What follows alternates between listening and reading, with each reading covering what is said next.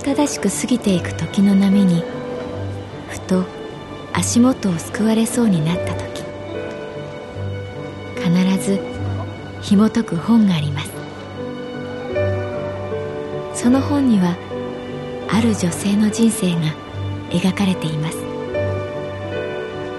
どこにでもあるごく普通の人生。でも本の中の彼女に出会うと心の湖に波紋が幾重にも広がるようにゆっくりと優しい言葉が満ちていきます。今日はどんな彼女に会えるでしょうか？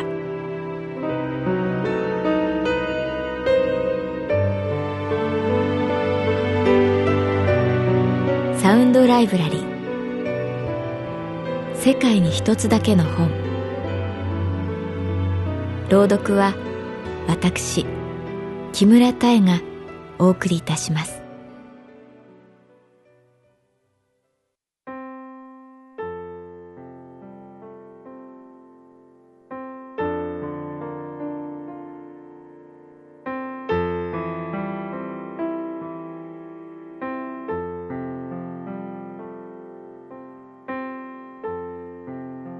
私の名前は月原かな子。38歳。旅行会社に勤めている。朝起きたら首が痛い。寝違えたようだ。後ろを振り返ることができない。いや横を向くのでさえ体ごと回さないと難しい。こんな日に限って神保町支店のカウンターは混んでいた。次から次へとお客様。嬉しいことなのだけれど、今日ばかりは辛かった。同僚の美香ちゃんが会社近くの生体の先生を紹介してくれた。ちょっとおっかないんですけど、腕はかなりいいと思いますよ。と美香ちゃん。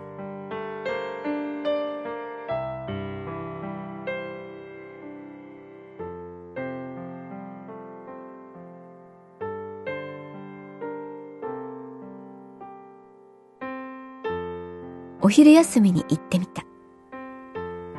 1階が洋書専門店の雑居ビル。その4階に目指す治療院があった。クリーム色のドア、すりガラスに朱色で鏡生体院と縦書きの文字。ノックしてドアを開けると、日の光を背中に受けた坊主頭の先生がいた。血色はいいが、50代後半くらいだろうか、よれよれの白衣を着ている。そこ、座って。と、傍らの白いベッドを目で示す。確かに、おっかない感じ。首、寝違えたみたいで、と恐る恐る言うと、私の背後に回り、手のひらを首に当てた。大きくて分厚い手だった。鏡先生はお香の匂いがした。最近の女の人は首が華奢だ。こんなんじゃ、でっかい頭を支えられねえ。そう言われても、コメントに困る。そもそも生態というのが分かっていない。イメージとしては、グキッとかバキッとか関節や筋を曲げられて直す。そんな感じ。でも、鏡先生は、ただ私の首に手を当てていた。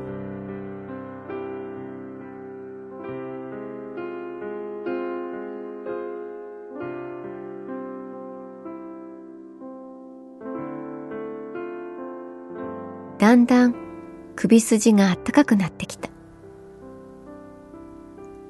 部屋の窓から桜の木が見えた。花が散って風を教えてくれる。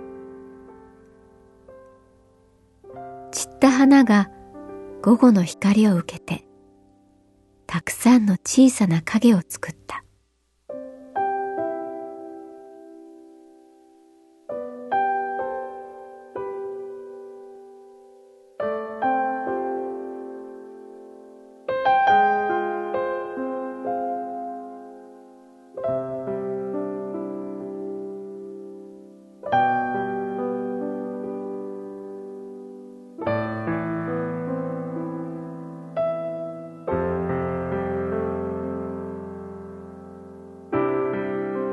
鏡先生が私の首に手を当てた瞬間父のことを思い出した。父が入院し病状がかなり悪くなって私たち家族はありとあらゆるものに頼った。いい水があると聞けば高額でも買って取り寄せる。中国四千年の英知が詰まった健康食品と耳に入れば人を介してでも手に入れる。そんな時弟の友人からいい気候の先生がいるという情報が入った。その友人曰く小指の複雑骨折を手をかざすだけで治したらしい。すぐに呼んでと私私たちはもはや奇跡にかけるしかなかった。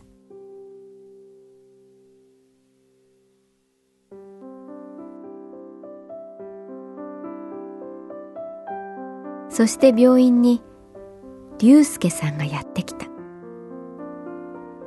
名字は知らない。龍介さんは若かったけれど頭頂部の髪が少し薄くなっていた。痩せていて背が低い。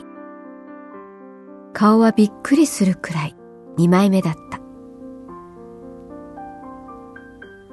手当て、始めさせていただきます。彼はそう言うと、ベッドに上がり、父の半身を起こし、まず頭に手を当てた。父は右目のまぶたが上がらなくなっていた。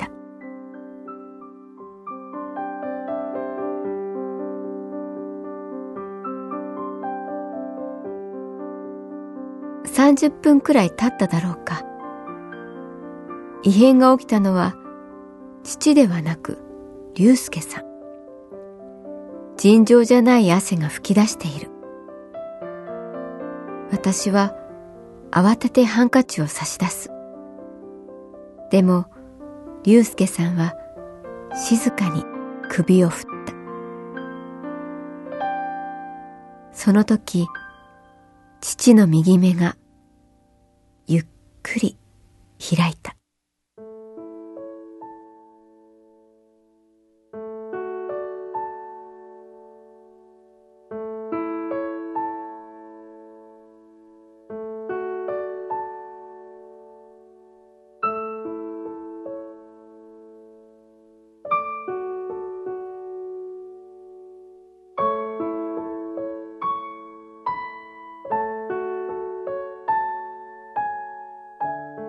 落ちていた右目のまぶたが上がった時、ベッドサイドにいた私と母は顔を見合わせて泣いた。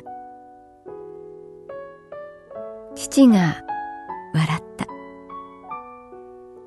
なんで泣いてるの？と、とぼけたように聞く。両目で見ると、やっぱりかな子は美人だ。と父が言う。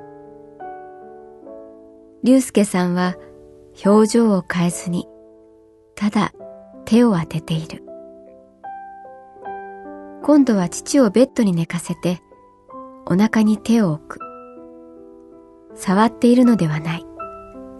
手は宙に浮いている。そしてまた、すごい汗。私はオペ室の看護師のように彼の額の汗を拭った。突然、音がした。おならの音。長い長い、ひょうきんな音。父が私たちを見て、おならしちゃった、とまた笑った。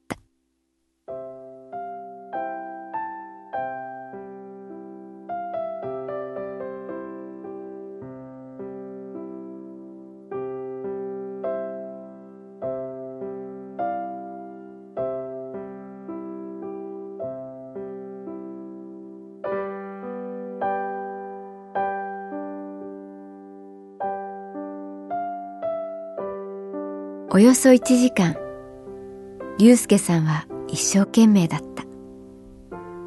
汗がいくつもベッドに落ちた。最後に背中をさすってから、これで、と竜介さんは言った。ありがとうございました。と、深々と頭を下げる。廊下でお金を渡そうとすると、いえ、今日はうまくできなかったからいいです。と彼は言った。とんでもない。奇跡見せてもらいました。と私が言うと、いや、僕じゃないですよ。と背中を向けた。廊下を去っていく彼に、私はもう一度頭を下げた。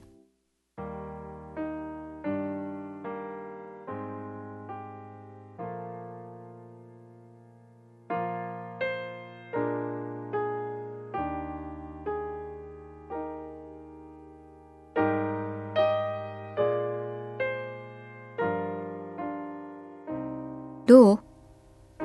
といきなり声がした。気がつけば私は神保町の鏡生体院にいた。ゆっくり首を回してみる。回る。少し痛いけれど、回る。先生、すごい。と素直に言うと、大事にしてやってくれよ、自分の体。と鏡先生は机に向かってカルテを書き始めた。私、大事にしていませんか？と聞いてみる。頭がでっかくて首が細いんだよ。あのさ、支えられる首を作ってから頭でっかくしてくれよ。カルテを書く先生の手を見ていた。そういえば、龍介さんの手も大きくて熱かった。また来ます。と言うと、鏡先生は、来なくていいよ。もう手当ては済んだから。俺がやれることはやったから。と、私を見ずに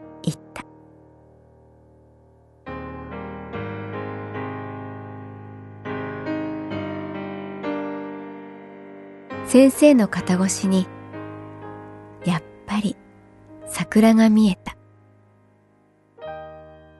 枝がしなり、たくさんの桜の花びらが